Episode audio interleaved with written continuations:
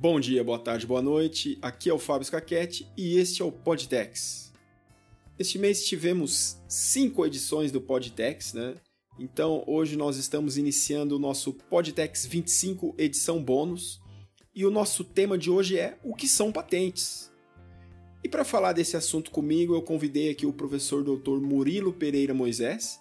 Ele é químico e tem doutorado em química pela Universidade Estadual de Maringá e atualmente ele é professor pesquisador aqui também na UTFPR no campus Apucarana.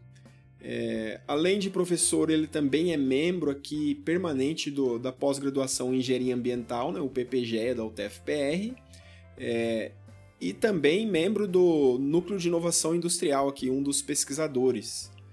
E a sua experiência, né, a sua expertise é principalmente na química industrial, na propriedade intelectual, depósitos de patentes de invenção e modelos de utilidade.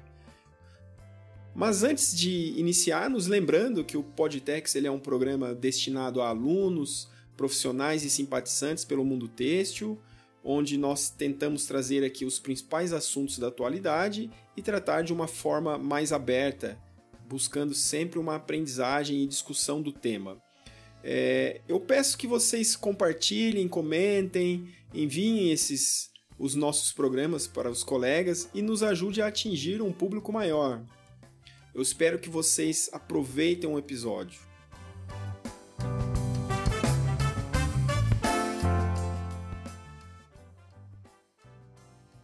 Bom, primeiramente eu queria agradecer, Murilo, a sua participação hoje aqui no Podtex. É uma satisfação estar te recebendo aqui para a gente trocar uma ideia a respeito do, de como, como é esse processo, né? o que é uma patente, qual é a sua utilidade, a importância disso para a exploração das tecnologias. É, eu sempre falo pro pessoal que quando a gente tá. surge o assunto de patentes, vem logo à mente assim é, o seu nome. Por, pela sua expertise né, no assunto, por ter já patentes registradas, é, e também talvez as pessoas não saibam, né, mas a primeira patente que houve transferência de tecnologia, né, ou seja, uma empresa está utilizando da patente, pagando os royalties à instituição, é, você também está junto com uma, uma equipe né, e, nesse trabalho. Né? Então, mais uma vez, muito obrigado pela sua participação, cara. Opa, beleza, Fábio? Eu que agradeço, agradeço muito o convite. É um projeto muito, muito bacana que vocês estão levando aí do Podtex. Eu tenho acompanhado também, tenho curtido bastante. É, agradeço muito aí pela, apresentação também. É, é, eu tenho me dedicado aí à propriedade intelectual já há alguns anos. Eu não, não domino o assunto, o assunto é muito amplo e abrange diversas áreas aí do, do conhecimento, né? principalmente áreas do, do direito, né? É, mas desde quando eu comecei o mestrado, que eu comecei a trabalhar com. Eu tinha uma empresa de consultoria né, na área de química. Desde quando eu comecei o mestrado, ah, essas questões que envolvem propriedade intelectual, propriedade industrial, têm chamado minha atenção, né? E eu gosto bastante da área, gosto muito, gosto muito. E é uma área paralela, né, à, à área da química, que é a minha área de, de formação. Então eu, eu agradeço, agradeço muito o convite e vamos conversar sobre o um assunto. Legal, Murilo. Né? Bom, é, eu acho que seria interessante, cara, a gente começar explicando o que, que é uma patente, né? Qual é a utilidade, qual é a função de uma patente. Porque muitas pessoas, até alunos que têm contato na universidade, às vezes que fazem uma, uma iniciação científica, chegam ao final do curso, vão fazer lá um trabalho de conclusão de curso.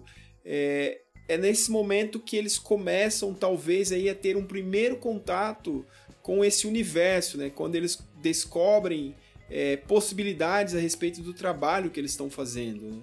Então, se você pudesse dar uma visão sua sobre o que é a patente, né? qual é a função principal de uma patente, eu acho que seria muito interessante para a gente começar esse nosso bate-papo. Sim, Fábio, ótimo, ótima pergunta, principalmente é, quando você comentou sobre a relação é, desses conceitos né, de propriedade intelectual relacionados a, aos cursos, aos cursos né, na, na academia, né, curso de graduação, pós-graduação, né, porque é um assunto que não é muito explorado no ambiente acadêmico, né, mesmo em programas de mestrado e doutorado, né, é, isso não é muito explorado, então gera até um, um, um impacto para alguns pesquisadores, né, nossa, eu, eu posso depositar uma patente, né, então é bacana esclarecer isso. É, eu gosto de uma definição que eu acho bem simples para patente, bem fácil de entender. É imaginar um, uma troca, uma troca entre o inventor e o Estado, né, o governo. O inventor oferece para o Estado, é, de, com riqueza de detalhes, o que ele desenvolveu, o que ele criou, né, ou o processo, ou o produto que ele criou, ele oferece isso, apresenta isso para o Estado e, e o Estado dá uma contrapartida. A contrapartida é uma carta patente que, que possibilita que o inventor explore comercialmente este invento, produto ou processo, com exclusividade. Ou seja, ele pode é, vender ou, ou explorar aquilo comercialmente com exclusividade com um período de tempo delimitado é, pelo Estado. É, patentes, existem basicamente dois tipos: a patente de invenção e modelo de utilidade. É, patente de invenção é quando é criado algo, né, ou seja, é algo novo. E modelo de utilidade é quando existe algo e você é, atribui alguma função, você modifica aquilo e melhora aquilo, você agrega valor àquilo. É, um exemplo clássico do modelo de utilidade é, por exemplo, ferro de passar roupa. Né? Antigamente era feito um, um, um, era térmico, né? Colocava carvão ali dentro, depois passou para elétrico, depois tem a vapor. Então todas essas modificações atribuem é, valor, né? Agregam valor ao, ao ferro de passar roupa. Então é possível depósito de patentes de modelo de utilidade, porque não foi criado um novo conceito para passar, passar roupa, né? Foi criado, foi modificado apenas o ferro de passar que já existia, né? Mas o ferro de passar a vapor é diferente daquele a carvão antigo, então é, é, merece uma, uma proteção e a proteção é por meio da patente de modelo de utilidade. Então, é, o Estado ele oferece essa carta patente como uma recompensa ao inventor é, por um tempo determinado. Quando é uma patente de invenção, esse tempo é de 20 anos. O inventor tem 20 anos para explorar a invenção dele, comerci explorar comercialmente com exclusividade.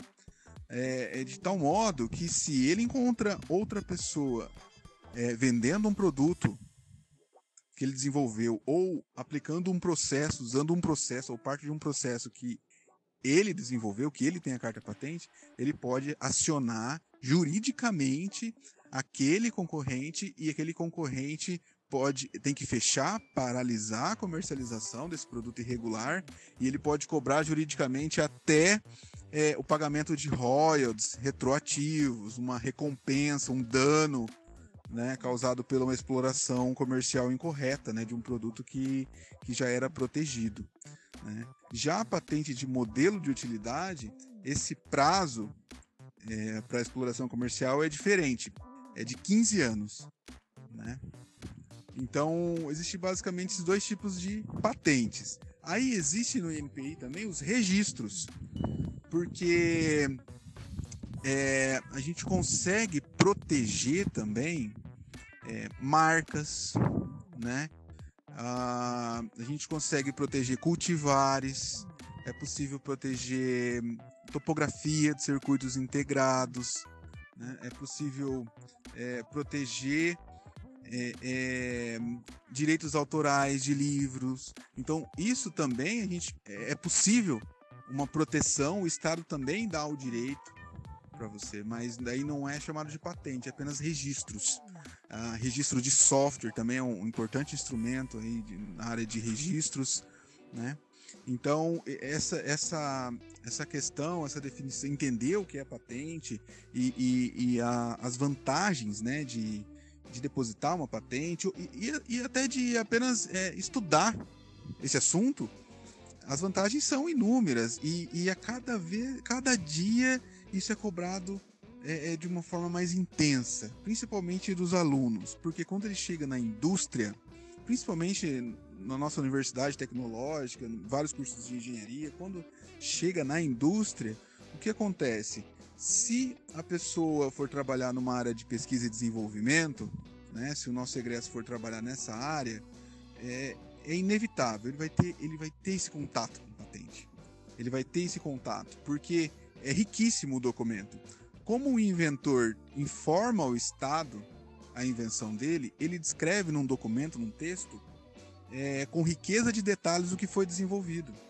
E isso é publicado pelo órgão que regulamenta, que controla as patentes, que no caso do Brasil é o INPI, Instituto Nacional de Propriedade Industrial. Então, nós temos acesso a esses documentos. Se nós entrarmos no site do INPI, lá no buscador de patentes, por exemplo, é, vai aparecer um buscador, similar ao Google, em que nós podemos adicionar palavras-chave. E nessas palavras-chave, a gente consegue consultar elas no título, no resumo, é, a gente consegue procurar por nome de, de inventor, por empresas ou universidades que depositaram patente e assim por diante. E a gente consegue acessar as patentes. Por exemplo, eu quero descobrir, estudar todas as patentes que a, o TFPR depositou nos últimos anos. Eu posso ir lá no site do INPI, fazer uma busca e colocar lá depositante, Universidade Tecnológica Federal do Paraná. E aí vai sair todas as patentes que a UTF já depositou. E aí aparece o texto em PDF lá embaixo do buscador, entende? A gente consegue clicar ali, digita uma senha rapidinho e a gente faz o download da, do texto. E esse texto é riquíssimo, riquíssimo em detalhes e com viés é, de inovação e de mercado. Porque é, é, como a patente, o objetivo né, de depositar uma patente é obter a exclusividade da exploração comercial, é, só é depositado patente de algo que tenha, é, que, que tenha chance de ser absorvido pelo mercado, né? que contribua com o mercado, que resolva alguma dor do mercado. Então, é um texto é, muitas vezes com uma pegada científica, né? Tem uma explicação técnica mas com essa, com essa justificativa de mercado, né? E todo texto de patente tem ah, no início uma revisão de todas as patentes já depositadas sobre aquele assunto. Por exemplo, eu desenvolvi um material antimicrobiano, um tecido antimicrobiano. Então, para eu depositar a patente desse meu resíduo, antimicro, desse meu produto, desculpa, antimicrobiano, o que eu tenho que fazer?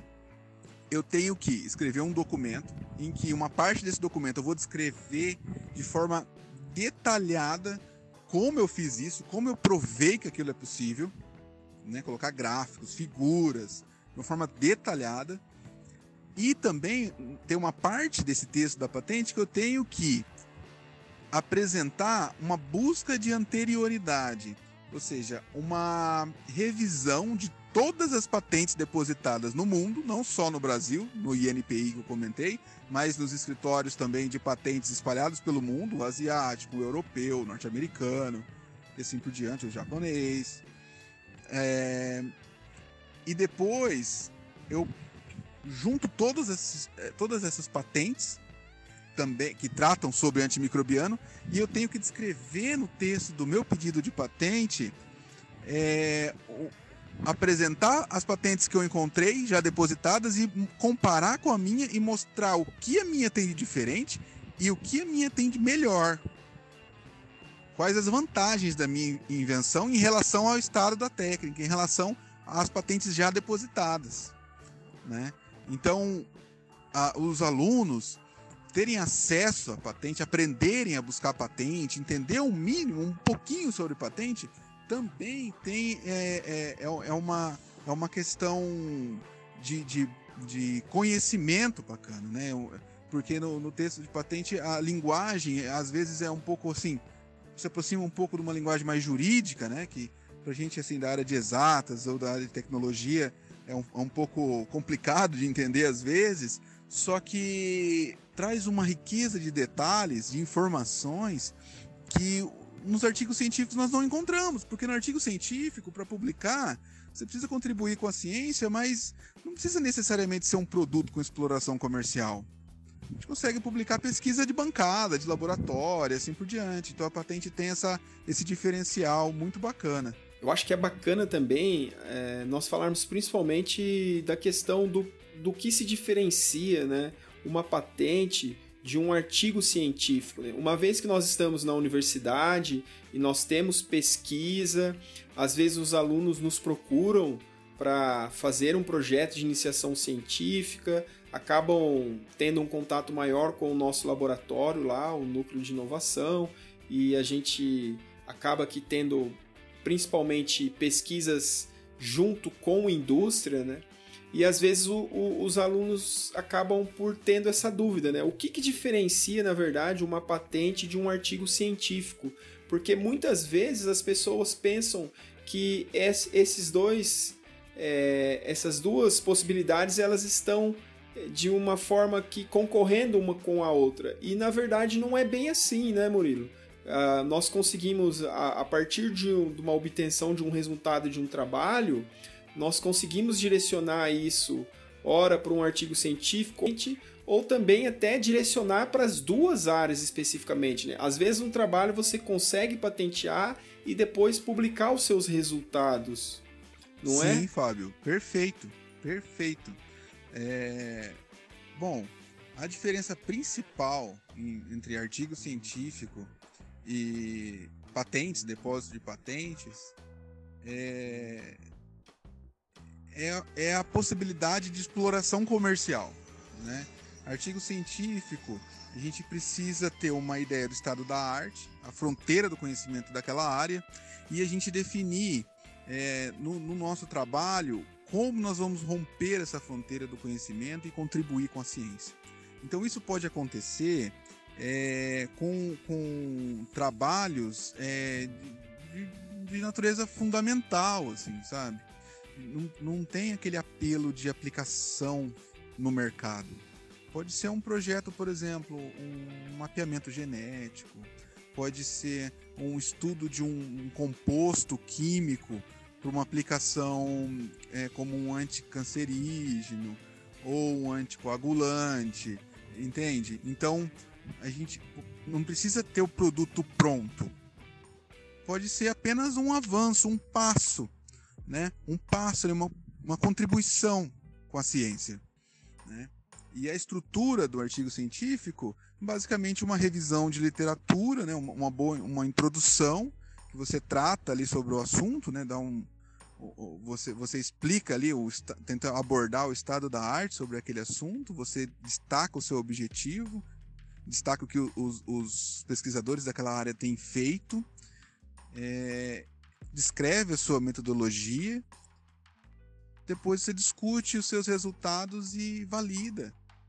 Né? Tenta mostrar para o leitor que aquilo que, que aquilo que você fez, por meio da metodologia apresentada, é, é, é, contribui com a ciência, né? de alguma forma. E já a patente, é, a estrutura não é muito diferente não do texto. É bem parecido. Também tem uma revisão, mas no caso são revisão, é uma revisão de artigos científicos publicados e de patentes depositadas. Por que essa revisão? Porque só é, a gente só consegue depositar uma patente de algo que não existe. Ou de uma melhoria de algo que existe, que é no caso de patente de modelo de utilidade. Então eu tenho que descrever no documento o que existe, para depois eu, eu, eu descrever o que foi feito no, no, no evento e deixar claro qual é a diferença, qual é o diferencial inovativo, qual é a inovação feita. Né?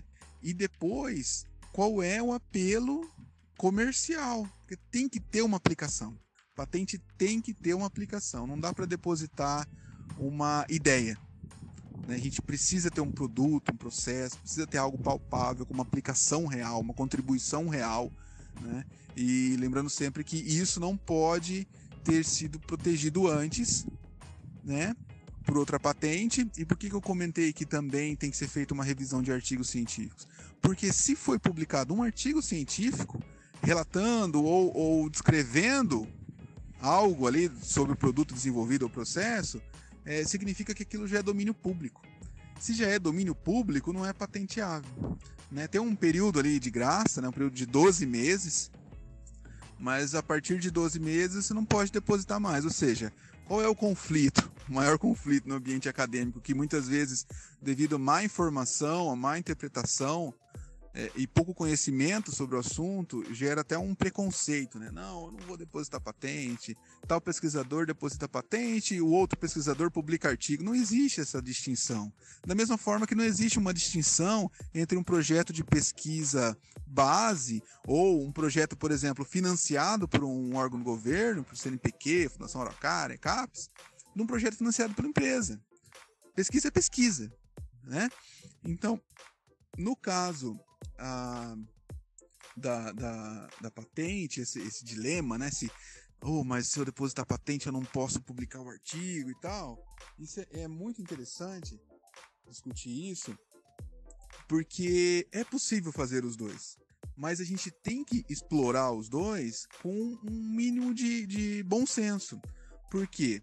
Não vamos escrever uma patente de algo que não tem um apelo comercial certo? Então, se no TCC, ou na dissertação de mestrado, ou no, na tese de doutorado, é apresentado algo inovador, uma inovação disruptiva, e que tem apelo comercial, opa, pera lá, então eu preciso proteger isso. Proteger como? vou depositar uma patente desse produto ou processo. Mas isso inviabiliza o artigo? De maneira alguma. Como é feito? Como que nós temos feito no, no núcleo de inovação? É, nós. Primeira coisa, vamos, vamos iniciar um projeto. Vamos iniciar um projeto de pesquisa. Primeira coisa que é feita, vamos fazer um brainstorm, vamos discutir sobre o assunto, o que, o que nós queremos pesquisar, o que. É um resíduo que queremos reciclar, é um produto com aplicação específica que queremos desenvolver, é um processo industrial que, que, que é necessário uma melhoria, né, aumento de eficiência ou diminuir custos, enfim, esse tema faz uma revisão. A gente faz uma revisão da literatura científica, procura os artigos publicados sobre o assunto. Se já existem artigos tratando sobre aquilo, não tem por que a gente pesquisar mais do mesmo. Né? Não tem cabimento. Né? É, e também nós fazemos uma busca de patentes. Porque se já existe patente depositada sobre o assunto, também não tem por que a gente desenvolver. Porque nós, no núcleo, é, é, de inovação industrial, a, nossa proposta é se aproximar das empresas, é desenvolver algo aplicado, é fazer pesquisa aplicada. É uma opção nossa de, de fazer dessa forma. E existem grupos também que atuam com a ciência base. Cada um tem o seu quadradinho, né? Então, nós que, que temos essa proposta de se aproximar do setor industrial, de atender uma demanda industrial, né? tentar resolver uma dor da empresa, seja em produto, em processos, é, nós precisamos ter essa atenção no início do processo. Será que essa nossa ideia aqui, essa nossa hipótese, será que já foi testada? Será que já foi publicado no artigo? Opa, não foi. Será que existe patente? Opa, não existe patente. Ah, agora sim, então vamos começar a fazer o projeto. Por quê? Porque se esse projeto der certo, eu já sei que tem uma aplicação industrial e eu já sei que não tem patente artigo. Então, provavelmente, se nós conseguirmos chegar no final, no produto, no processo otimizado, como aplicação industrial, é, tem grandes chances de conseguir depositar uma patente e conseguir, de conseguir publicar um bom artigo. E o mais importante de tudo isso, conseguir transferir essa tecnologia para a sociedade e realmente é, ver a aplicação daquilo que nós desenvolvemos. Né? Que, esse é o principal, não é apenas depositar uma patente ou publicar um artigo. O que a gente precisa fazer é contribuir com a sociedade, contribuir com o setor produtivo de uma forma muito mais próxima, muito mais real. Né? Então a gente precisa depositar uma patente, mas ter esse cuidado de transferir ela também, porque para depositar a patente a gente precisa validar que tem um, um, potencial de exploração comercial. Então patente de gaveta não faz sentido. Né? Então, quando o projeto de pesquisa já começa com uma busca de patentes, ele já caminha é, é, de uma forma diferente. Por quê? Porque todas as etapas daquele projeto de pesquisa, sempre a gente tem que ter essa atenção. Opa, eu vou, vou, vou utilizar, por exemplo, trazendo já para a área de química, né? Eu vou utilizar um solvente. Bom, eu vou usar etanol ou eu vou usar hexano, né? Ou eu consigo fazer até em água. Se eu consigo fazer em água, bom, vou tentar fazer em água. Vou tentar eliminar um pouco o solvente. Ah, eu, eu consigo fazer o processo a 200 graus? Maravilha! Mas será que eu consigo fazer a temperatura ambiente? Vamos testar a temperatura ambiente. Por quê? Porque a temperatura ambiente diminui custo, viabiliza o processo. Aumenta a viabilidade econômica e técnica do processo, ou seja, aumenta as chances do mercado absorver aquilo, aumenta as chances de contribuir com a sociedade. Ou seja, aumenta as chances de a gente conseguir depositar uma patente passível de transferência. Não uma patente acadêmica de gaveta. Uma patente que realmente a gente consiga transferir para a sociedade né? que a gente, a gente faça o nosso trabalho de contribuir, né? de, de dar esse retorno para a sociedade das pesquisas que nós fazemos. Né? Então, esse conflito entre artigo e patente, no nosso caso, não existe. Por quê? Então vamos lá, fizemos a busca de interioridade, de patentes, né? pesquisamos os artigos, começamos a executar o projeto, maravilha.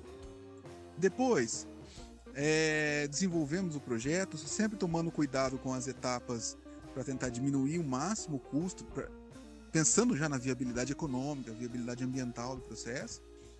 Desenvolvemos o produto? Maravilha. Pronto, e agora o que eu faço? Ah, eu preciso publicar um artigo, porque eu sou aluno de mestrado, o professor também participa do programa de pós e tal. Eu sou, eu sou um docente de doutorado, eu, é o meu projeto de iniciação científica, eu preciso publicar um artigo. Por que publicar um artigo? Ah, porque todo mundo faz isso. Às vezes a gente pergunta para os alunos, né? Tá, mas você precisa publicar? é, você quer publicar numa revista, revista 1, então, mas por quê? Por que, que você quer fazer isso? Ah, porque todo mundo faz. Ah, porque eles me, me avaliam dessa forma. E, e tá, tá, tudo, tá tudo errado, né? então, então, quando nós chegamos aí num produto, num processo que deu certo, o que nós fazemos? Escrevemos a patente. A busca de anterioridade já foi feita lá no início do processo. A gente só atualiza ela porque se o processo demora um ano, a gente só pega ali aquele ano para ver se ninguém depositou nada durante o desenvolvimento do nosso produto, do processo. E aí a gente já tem claro se, opa, nós conseguimos desenvolver algo que outra pessoa ainda não conseguiu. E tem uma pera industrial. E nós fizemos isso por um caminho que, que, com o objetivo assim de, de, explorar ao máximo a viabilidade, aumentar ao máximo a viabilidade econômica e ambiental. Né? Que isso é extremamente importante a gente pode pegar na literatura algum, alguma, algum processo que já existe, fazer algumas modificações e chegar e falar que o meu processo é diferente e tentar depositar a patente. Mas se essas modificações aumentam o custo, a patente é inviável. Eu tenho que agregar valor àquilo que já existe. Né? Então, o que nós fazemos no, no caso de produto ser desenvolvido, produto ou processo, né? É, nós, eu pego lá, nós pegamos e escrevemos a patente, mandamos para, no caso aqui da UTFPR, para a agência de inovação avaliar se aquilo é pertinente, né, se aquilo é de interesse da universidade também. E nós escrevemos a, a, a, o pedido de patente enviamos para a agência de inovação. Enviamos o e-mail para a agência de inovação. Opa, agora vamos sentar aqui e vamos escrever um artigo científico. Vamos escrever um artigo científico, vamos discutir os resultados. É, é, se for necessário caracterizar alguma amostra com uma análise um pouco diferente, mais refinada, caracterizamos, porque o artigo científico tem uma riqueza de detalhes bem maior, né? a comprovação tem que ser bem maior do que uma patente. Né? Então, enquanto a agência de inovação está avaliando a patente e está avaliando se deposita ou não, já estou já escrevendo o artigo. Depois chega a resposta. Bom, a patente é, faz sentido, a agência de inovação concorda, nós temos interesse em depositar a patente. Ótimo, a patente vai ser depositada lá no INPI, Instituto Nacional de Propriedade Industrial, pela UTFPR, no nosso caso.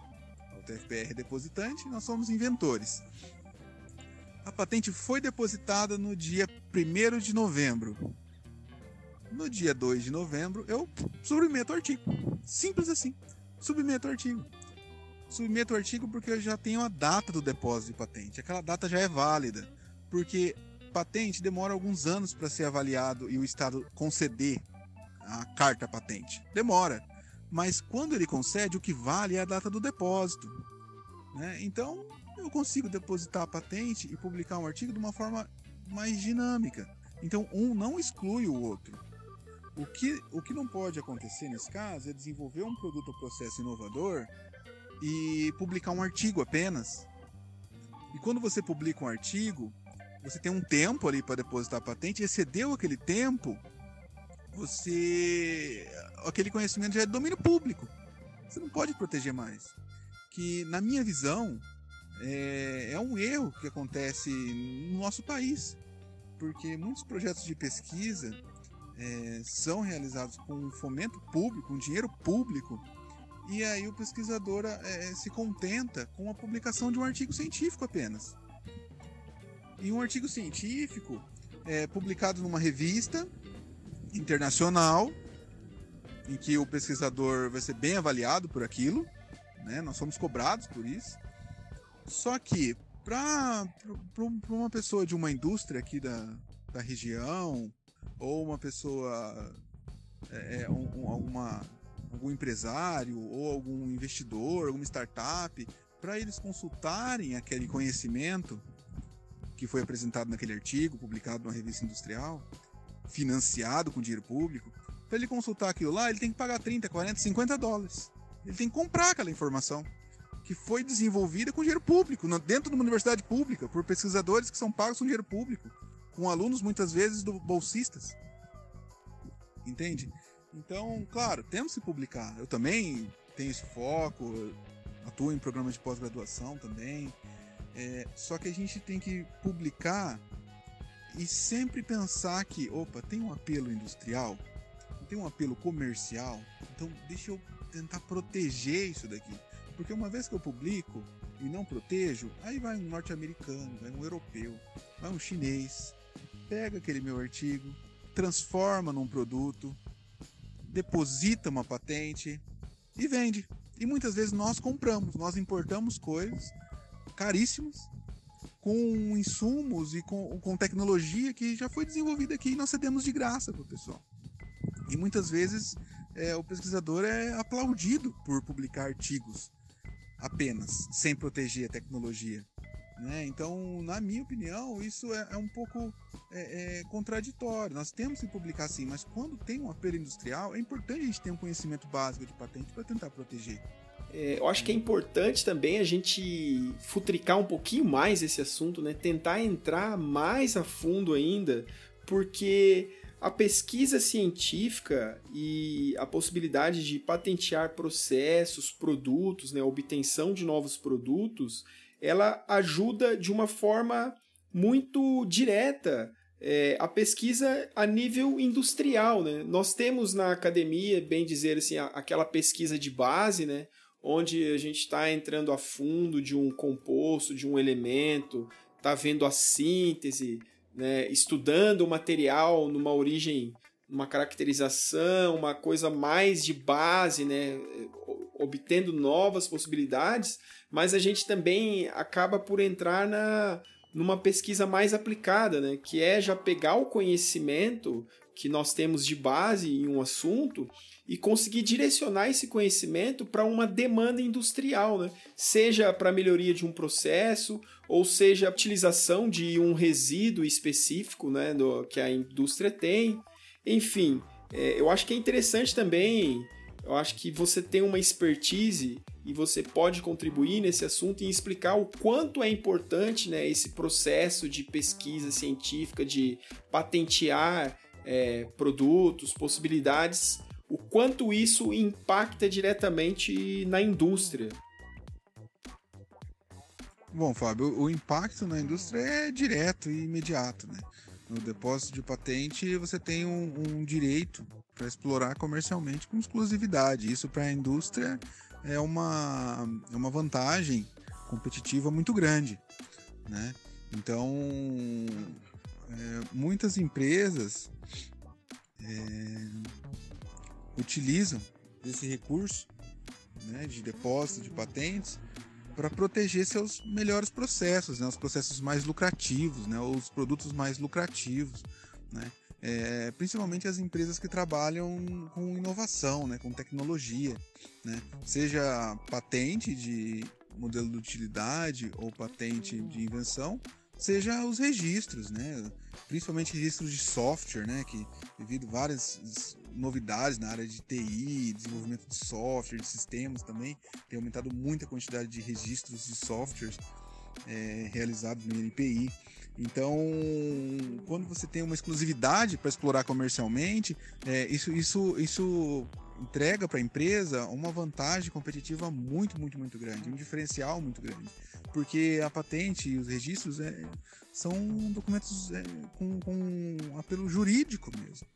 Né? É possível é, acionar juridicamente ah, os concorrentes que estão explorando um processo ou produto que você detém o, o direito de propriedade, sabe? Então é uma vantagem muito muito bacana e interessante para a empresa e cada vez mais as empresas estão conhecendo isso, as empresas pequenas, né? Porque as empresas grandes, as multinacionais já têm isso impregnado, né? principalmente as multinacionais, já tem essa cultura impregnada, né? Os pesquisadores que trabalham nos setores de pesquisa e desenvolvimento, é muito comum é, ler os documentos patentários, né? Ler os textos, o, o relatório descritivo é, das patentes. Por quê? Porque ali tem informação técnica que não estão nos artigos, né? É, muitas vezes a gente descreve a patente com uma riqueza de detalhes é, diferente do que é cobrado pelas revistas, né? Então, é aquilo que a gente chama de pulo do gato, né? Muitas vezes a gente pega um artigo e não consegue nem replicar porque faltou alguma coisinha ali que é o famoso pulo do gato, né? Que é a, a famosa a famosa ali é uma questão de malícia, né? Algum algum uma parte do processo ali eu tiro, não coloco no artigo, isso não compromete a publicação. Isso, isso é, é bem comum, né? É bem comum a gente, por exemplo, inicia um projeto ou inicia, por exemplo, com um aluno de iniciação científica que não tem muita experiência em laboratório. É, o que a gente faz? Pega um artigo da área e fala, ó, isso daqui é um procedimento clássico da área. Replica isso daqui para você aprender e pegar ali um, um pegar ali ter, ter, afinidade com as livrarias de laboratório, com a dinâmica do laboratório, com as ferramentas de caracterização de amostras, por exemplo. Então replica isso daqui. E muitas vezes a gente pega um artigo e faz isso e não dá para replicar, porque faltou algum detalhezinho no artigo, sabe? É, às vezes realmente foi publicado algo que é contestável mesmo, né? Isso também acontece, até é motivo de retratação dos pesquisadores e tal. Mas na maioria das vezes falta alguma informação aqui ali, sabe? É, que aquilo ali faz diferença. E já na patente você tem que descrever com uma riqueza de detalhes de tal modo que o pesquisador do INPI, do Instituto Nacional de Propriedade Industrial, que esse pesquisador lá, quando pegar o seu pedido de patente para avaliar se aquilo é digno dessa carta patente ou não, desse direito de, de exploração comercial, é, ele tem que replicar lá. Então você tem que descrever com riqueza de, de detalhes que possibilita o, o pesquisador do INPI é, replicar o que você fez. Então, se você esconde alguma etapa, o pesquisador do INPI não consegue replicar e simplesmente ele não concede sua patente, porque aquilo ali não, não condiz com a realidade. Ele fez os experimentos e o resultado não é aquele, é outro. Então ele não concede a patente. Entende? Então essa algumas diferenças aí nesse sentido. Eu acho que nós também não podemos deixar passar em branco é, saiu há, algum tempo atrás, né, acabou saindo uma, um material do INPE, né, com o ranking dos depositantes residentes em 2019, né, a quantidade de patentes de invenção. E a UTFPR ela acabou ficando em 11º lugar, né, com um número, um depósito de 35 patentes, né. É, agora, cabe uma ressalva muito importante aqui, sendo que 11 dessas patentes elas são oriundas daqui da UTFPR do campus Apucarana.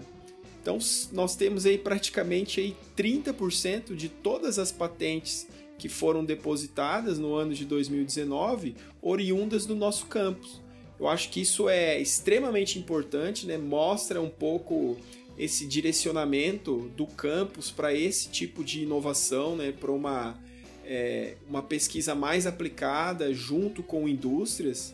E também, se eu não me engano, são sete ou oito patentes que estão relacionadas ao núcleo de inovação industrial. Seria isso, Murilo? É, e qual é a importância disso também? O que, que, você tem a comentar a respeito desse assunto? Sim, Fábio, a UTFPR ocupa um lugar de destaque já há alguns anos no depósito de patente, nos rankings né, nacionais e até internacionais de depósito de patentes e de registros. Né? A UTF é, como você disse, está é, tá em primeiro lugar em registro de software, né? E nos primeiros lugares ali é, em depósitos de patente. Isso é muito importante. E é importante destacar também que se pegar os 20 colocados nessas, tanto de registro de software quanto depósito de patente, a grande, a maioria, grande maioria esmagadora são universidades federais. Isso é muito importante destacar. Que é uma, uma questão que é um pouco diferente é, de, de, do ambiente externo ao Brasil, né? Porque você pega, por exemplo, uh, nos Estados Unidos, ou até, até em países europeus, é, se você consultar o escritório de patente, fazer uma busca, você vai encontrar que muitas patentes, né, dependendo do país, até mais do que a metade das patentes depositadas, são depositadas por empresas, não são depositadas pela universidade. E aqui no Brasil, olha, a grande maioria, a maioria esmagadora, das patentes depositadas, registros de softwares, cultivares e é, é, são feitas pelas universidades. Né? Essa é uma diferença assim bem, bem visível. E por que isso? Porque lá fora é, a pesquisa é feita também dentro das empresas. Aqui no Brasil, é, a maior parte dos projetos de pesquisa são desenvolvidos dentro das universidades, as federais, as estaduais, uns, os institutos de pesquisa públicos. Né? É, no Brasil, a pesquisa é feita no, no setor público. Né? Então, se é feito no setor público, quem que vai depositar e proteger aquilo? Setor público. Então, a maioria das universidades aí estão ocupando os primeiros lugares desses rankings de depósito aí no Brasil. E isso é extremamente importante, principalmente porque nós estamos falando de uma universidade tecnológica, né? A única tecnológica do, Brasil.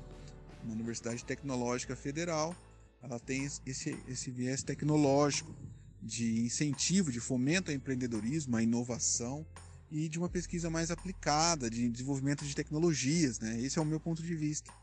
Isso é extremamente importante. Só que tem uma questão, assim, é, que eu sempre critico, que é uma questão bem pessoal também, né? É, muitos colegas não compartilham da mesma opinião, mas eu acho importante destacar aqui que é a questão assim, de quantidade e qualidade. Isso, essa, essa é uma discussão que tem que existir na universidade, tem que existir nos, nos institutos de pesquisa, né? tem que chegar aos gestores desses, desses, desses órgãos aí de desenvolvimento, de produção é, intelectual, porque na minha opinião, você ter várias patentes depositadas, maravilha, mostra que vários processos estão sendo desenvolvidos com um apelo industrial. Ótimo, já é um ótimo começo. Porque o final da coisa é a transferência. Então, nós termos, por exemplo, ah, 300 patentes depositadas e nenhuma transferida, isso é um problema, porque a patente 300 patentes, por exemplo, depositadas por uma universidade, que ela é financiada com dinheiro público, essas 300 patentes depositadas está gerando um custo para a universidade, que é um custo de anuidade, um, diversas taxas lá do INPI. Então gera um passivo para a universidade. Essas patentes depositadas devem ser transferidas para a sociedade, para que aquele, aquele produto ou processo inovador com potencial de mercado é, seja explorado pelo mercado, chegue à, à sociedade. Né? E, e, isso é feito por meio de um mecanismo de transferência de tecnologia. Então as patentes devem ser transferidas para a sociedade. Quando a patente é transferida, elimina o custo da universidade com essas anuidades, porque a universidade começa a receber royalties. Entende? Então, deixa de ser um passivo para ser um ativo. E, além disso, a sociedade recebe aquele, aquele evento né, é, como uma, uma vantagem para a sociedade. Né, ou para o ambiente doméstico ou industrial. Então é importante ter o foco em transferência de tecnologia também. Só que eu entendo que para transferir precisa ter depositado, né? é um processo embrionário. E a UTF está num, numa, numa, num lugar de destaque mesmo, né? em registros e, e depósitos de patente. É, até tem diversas patentes concedidas também. E, e agora começando a transferir a patente. Né? Nós temos aqui no núcleo um, um processo que nós desenvolvemos que já foi transferido e já tá, é, já foi assinado um contrato de transferência de tecnologia que possibilita a universidade receber royalties né, sobre a exploração comercial, sobre o lucro né, da exploração comercial desse processo que nós desenvolvemos em Apucarana. E como você disse, sim, o núcleo de inovação industrial ele ele ocupa um, um, lugar de destaque na universidade. É, é um, é um, um, grupo recente né, de pesquisadores que se uniram. Nós temos aí quatro anos né, de, de união, né? E nesse período nós desenvolvemos vários processos inovadores, vários projetos com diversas empresas né, brasileiras e também empresas é, multinacionais, inclusive empresas como nós temos um, um contrato com empresas da, espanholas, e, e isso possibilitou, como nós trabalhamos bem próximos do setor produtivo, é, possibilitou alguns depósitos de patentes, né? porque os projetos já nascem com essa, essa pegada inovadora. Né? Então a gente consegue fazer esses depósitos, só que sempre com esse senso crítico. Não adianta depositar por depositar. Né? Não vamos depositar patente para ver número. A gente tem que depositar patente para ver a utilidade dela. Ela tem que ser útil, ela tem que ser transferida para o setor produtivo. Patente de gaveta não presta para nada. Patente numa gaveta, ela é prejuízo para a universidade. Né? E, e, os contribuintes, que somos todos nós, estamos pagando é, para ter um retorno na universidade. Né? E além do ensino, né, que a, UTFPR faz em excelência, também tem que ter esse retorno para o setor produtivo, com inovação, com empreendedorismo, né? Então é, é, é, é muito bom ocupar esse lugar de destaque, mas isso coloca na UTF também uma responsabilidade de transferir isso daí e, se, e, e, e começar a gerar royalties. Por exemplo, nós temos exemplos aí na, nas universidades em São Paulo, principalmente a USP, que recebe milhões de royalties por mês. Né? E isso, isso por quê? Porque foram depositados patentes lucrativas, empresas se interessaram, compraram, estão pagando royalties para a universidade. Então, a universidade tem essa, essa fonte de renda adicional, né, de exploração dos seus ativos de propriedade industrial. Isso, isso é muito importante. Bem, uma questão que eu acho que é interessante da gente comentar um pouco que é o quanto o novo marco legal da ciência, tecnologia e inovação ele tem contribuído né, para essa política de, digamos assim, para essa a questão da inovação em si, né, de propriedade intelectual, de busca por registro disso, quanto isso tem contribuído, né? Porque basicamente o, o marco legal da ciência ele teve uma boa alteração quanto à questão dos inventores, né? Ele facilitou esse processo de registros de patentes e tudo mais. E também, do meu ponto de vista, é, ele vem assim para para dar um crédito maior para o inventor em si, né? Então ele ajuda muito o, o a pessoa que está pesquisando, o inventor e também a universidade para receber esses royalties, né? Porque acima de tudo, mais importante do que registrar a patente é você conseguir fazer o processo de transferência de tecnologia, né? que é no momento onde aquela tecnologia ela vai ser explorada, ela vai voltar, né? É, para a sociedade, por assim dizer, e, ela e é onde também o inventor, a universidade, vai colher os frutos né, do, do tempo que ela investiu no, no desenvolvimento ali daquele processo ou daquele produto, ok? Bom, Fábio, o, o novo marco de ciência e tecnologia, o marco legal, ele foi criado com o objetivo de melhorar essa dinâmica entre universidades e empresas, não só universidades, mas os, os setores né, do, do, serviço público e, e, a iniciativa privada, melhorar essa interação, facilitar essa interação.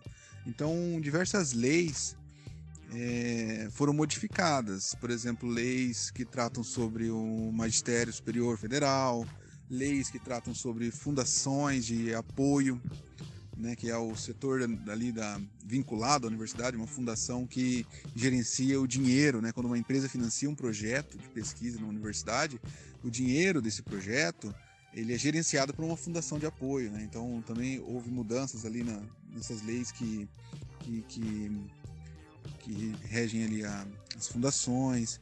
Então, e teve várias mudanças muito, muito, muito bacanas, sabe? Foi um, foi um progresso muito grande.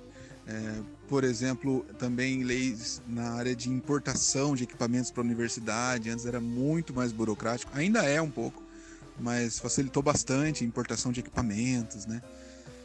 E, e assim, para o pesquisador, no, por exemplo, no caso de um pesquisador numa universidade federal, é, existe a possibilidade de desse pesquisador se aproximar da empresa não apenas como um pesquisador da universidade, se ele é, é fixo na universidade, né? Esse pesquisador pode executar um projeto lá dentro da empresa. Isso é uma novidade, porque antes é, o pesquisador, funcionário público dentro da empresa era, era visto assim, não com, com, não, não com uma versão, mas assim é, não era bem visto, sabe? Porque devido assim problemas de corrupção, a, a, maioria dos professores, né, dos pesquisadores de universidades federais tem dedicação exclusiva, então a, a, havia um receio né, do pesquisador é, frequentar uma empresa. Ele não pode ter outra fonte de renda, na verdade, né? Então, com essas mudanças, o que acontece? É, possibilita a, a, execução de projetos de pesquisa de um pesquisador de uma universidade federal lá dentro de uma empresa.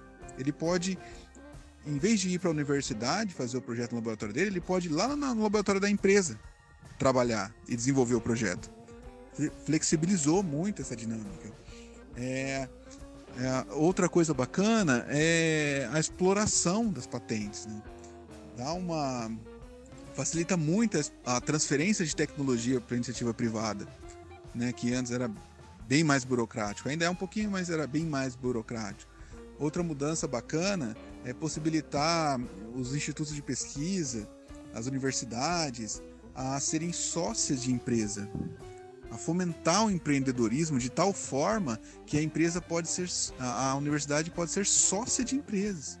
Isso também é muito, muito novo e é muito bacana, principalmente como estímulo ao empreendedorismo, à inovação, né?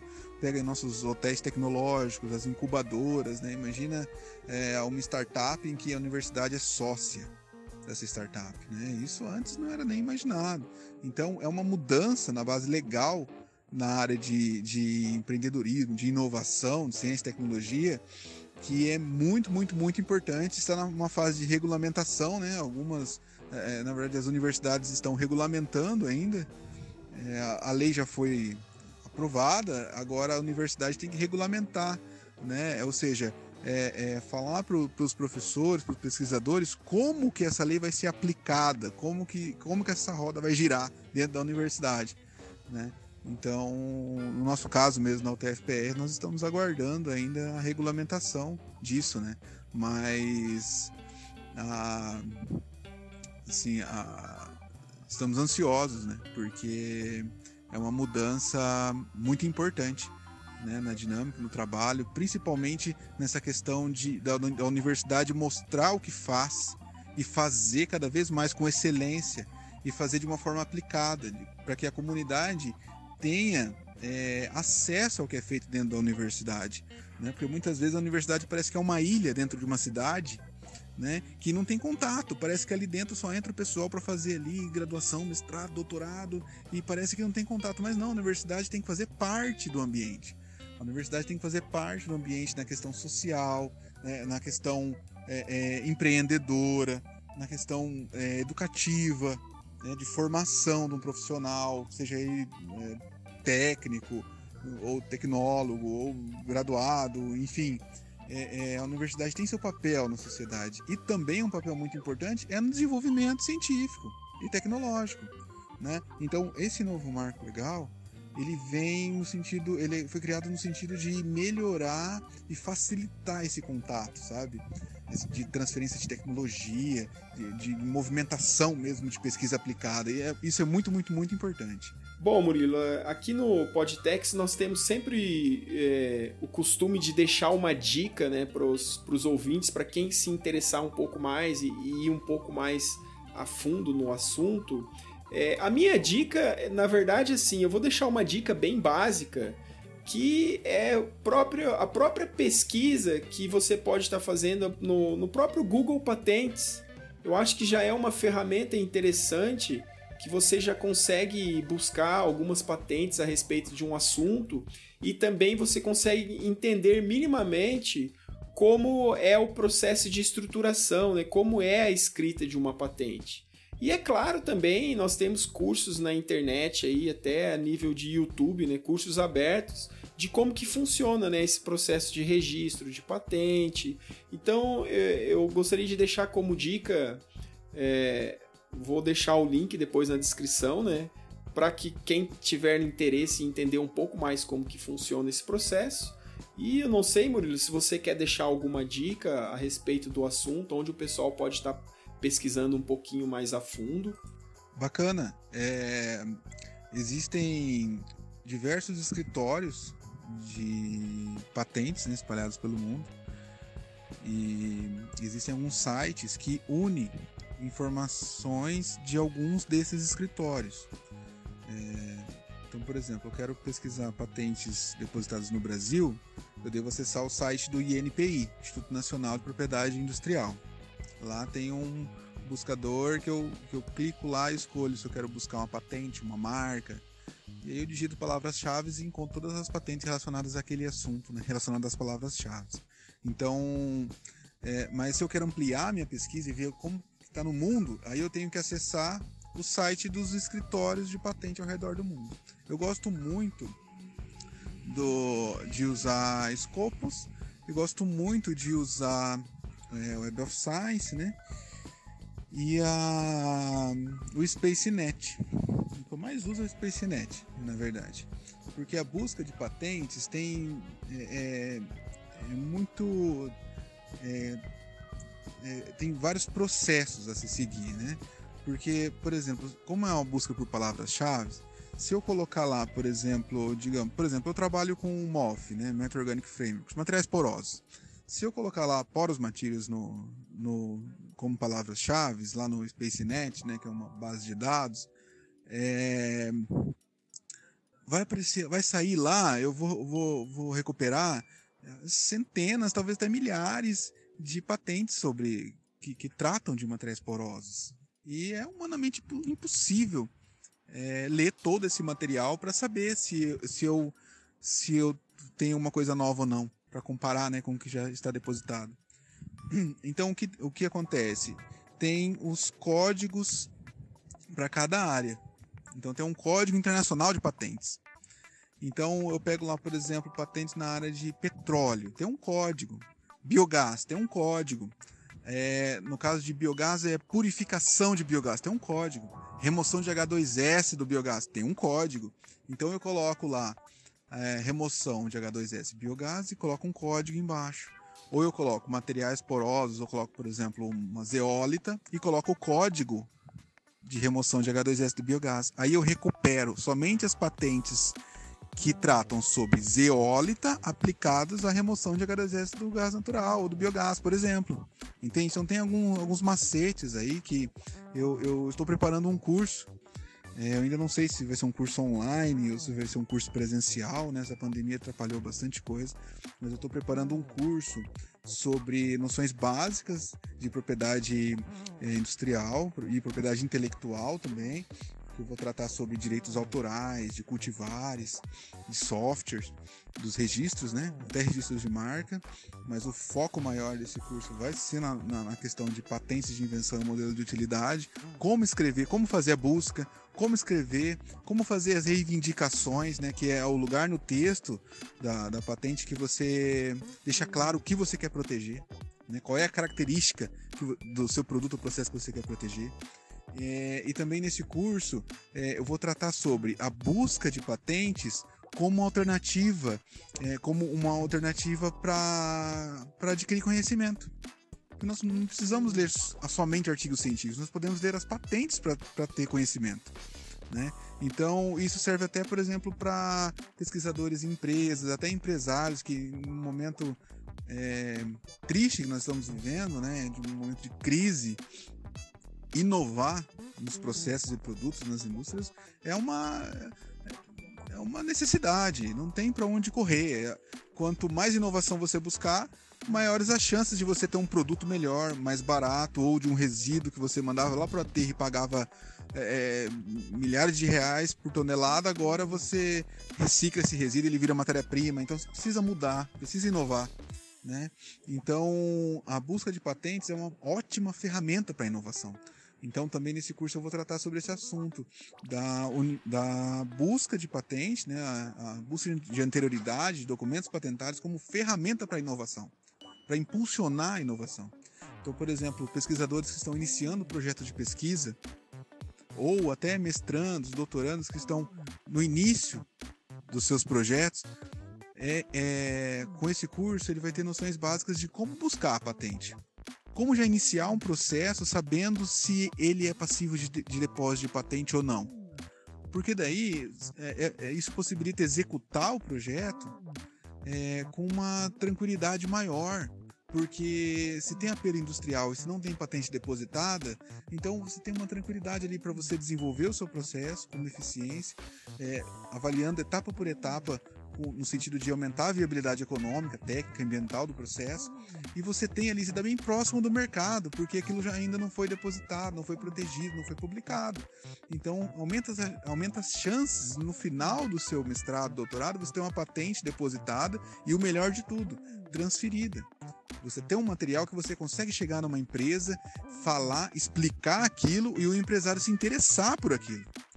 Né? Que, coisas que, coisa que não, não acontece com um artigo científico, na maioria deles.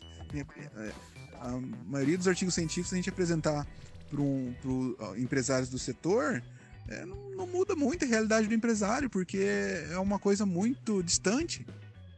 E não é um produto, afinal, né? Então, já a patente já é bem mais próxima, entende? Então, o objetivo desse curso realmente é, é transferir essas informações, né? Para que para que dissemine essas informações de propriedade intelectual mesmo, nas, principalmente nas universidades, né? Que é o ambiente que, que eu atuo, que nós atuamos, né, Fábio? E que realmente é carente e muito carente de informações sobre esse assunto, né?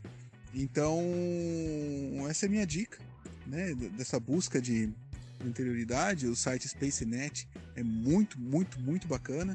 E fazendo aí um merchan né, desse curso que em breve vai estar disponível. Isso, tenho que confirmar certinho como, como que eu vou lançar ele, se vai ser online ou se, é se vai ser possível fazer presencial né, na universidade.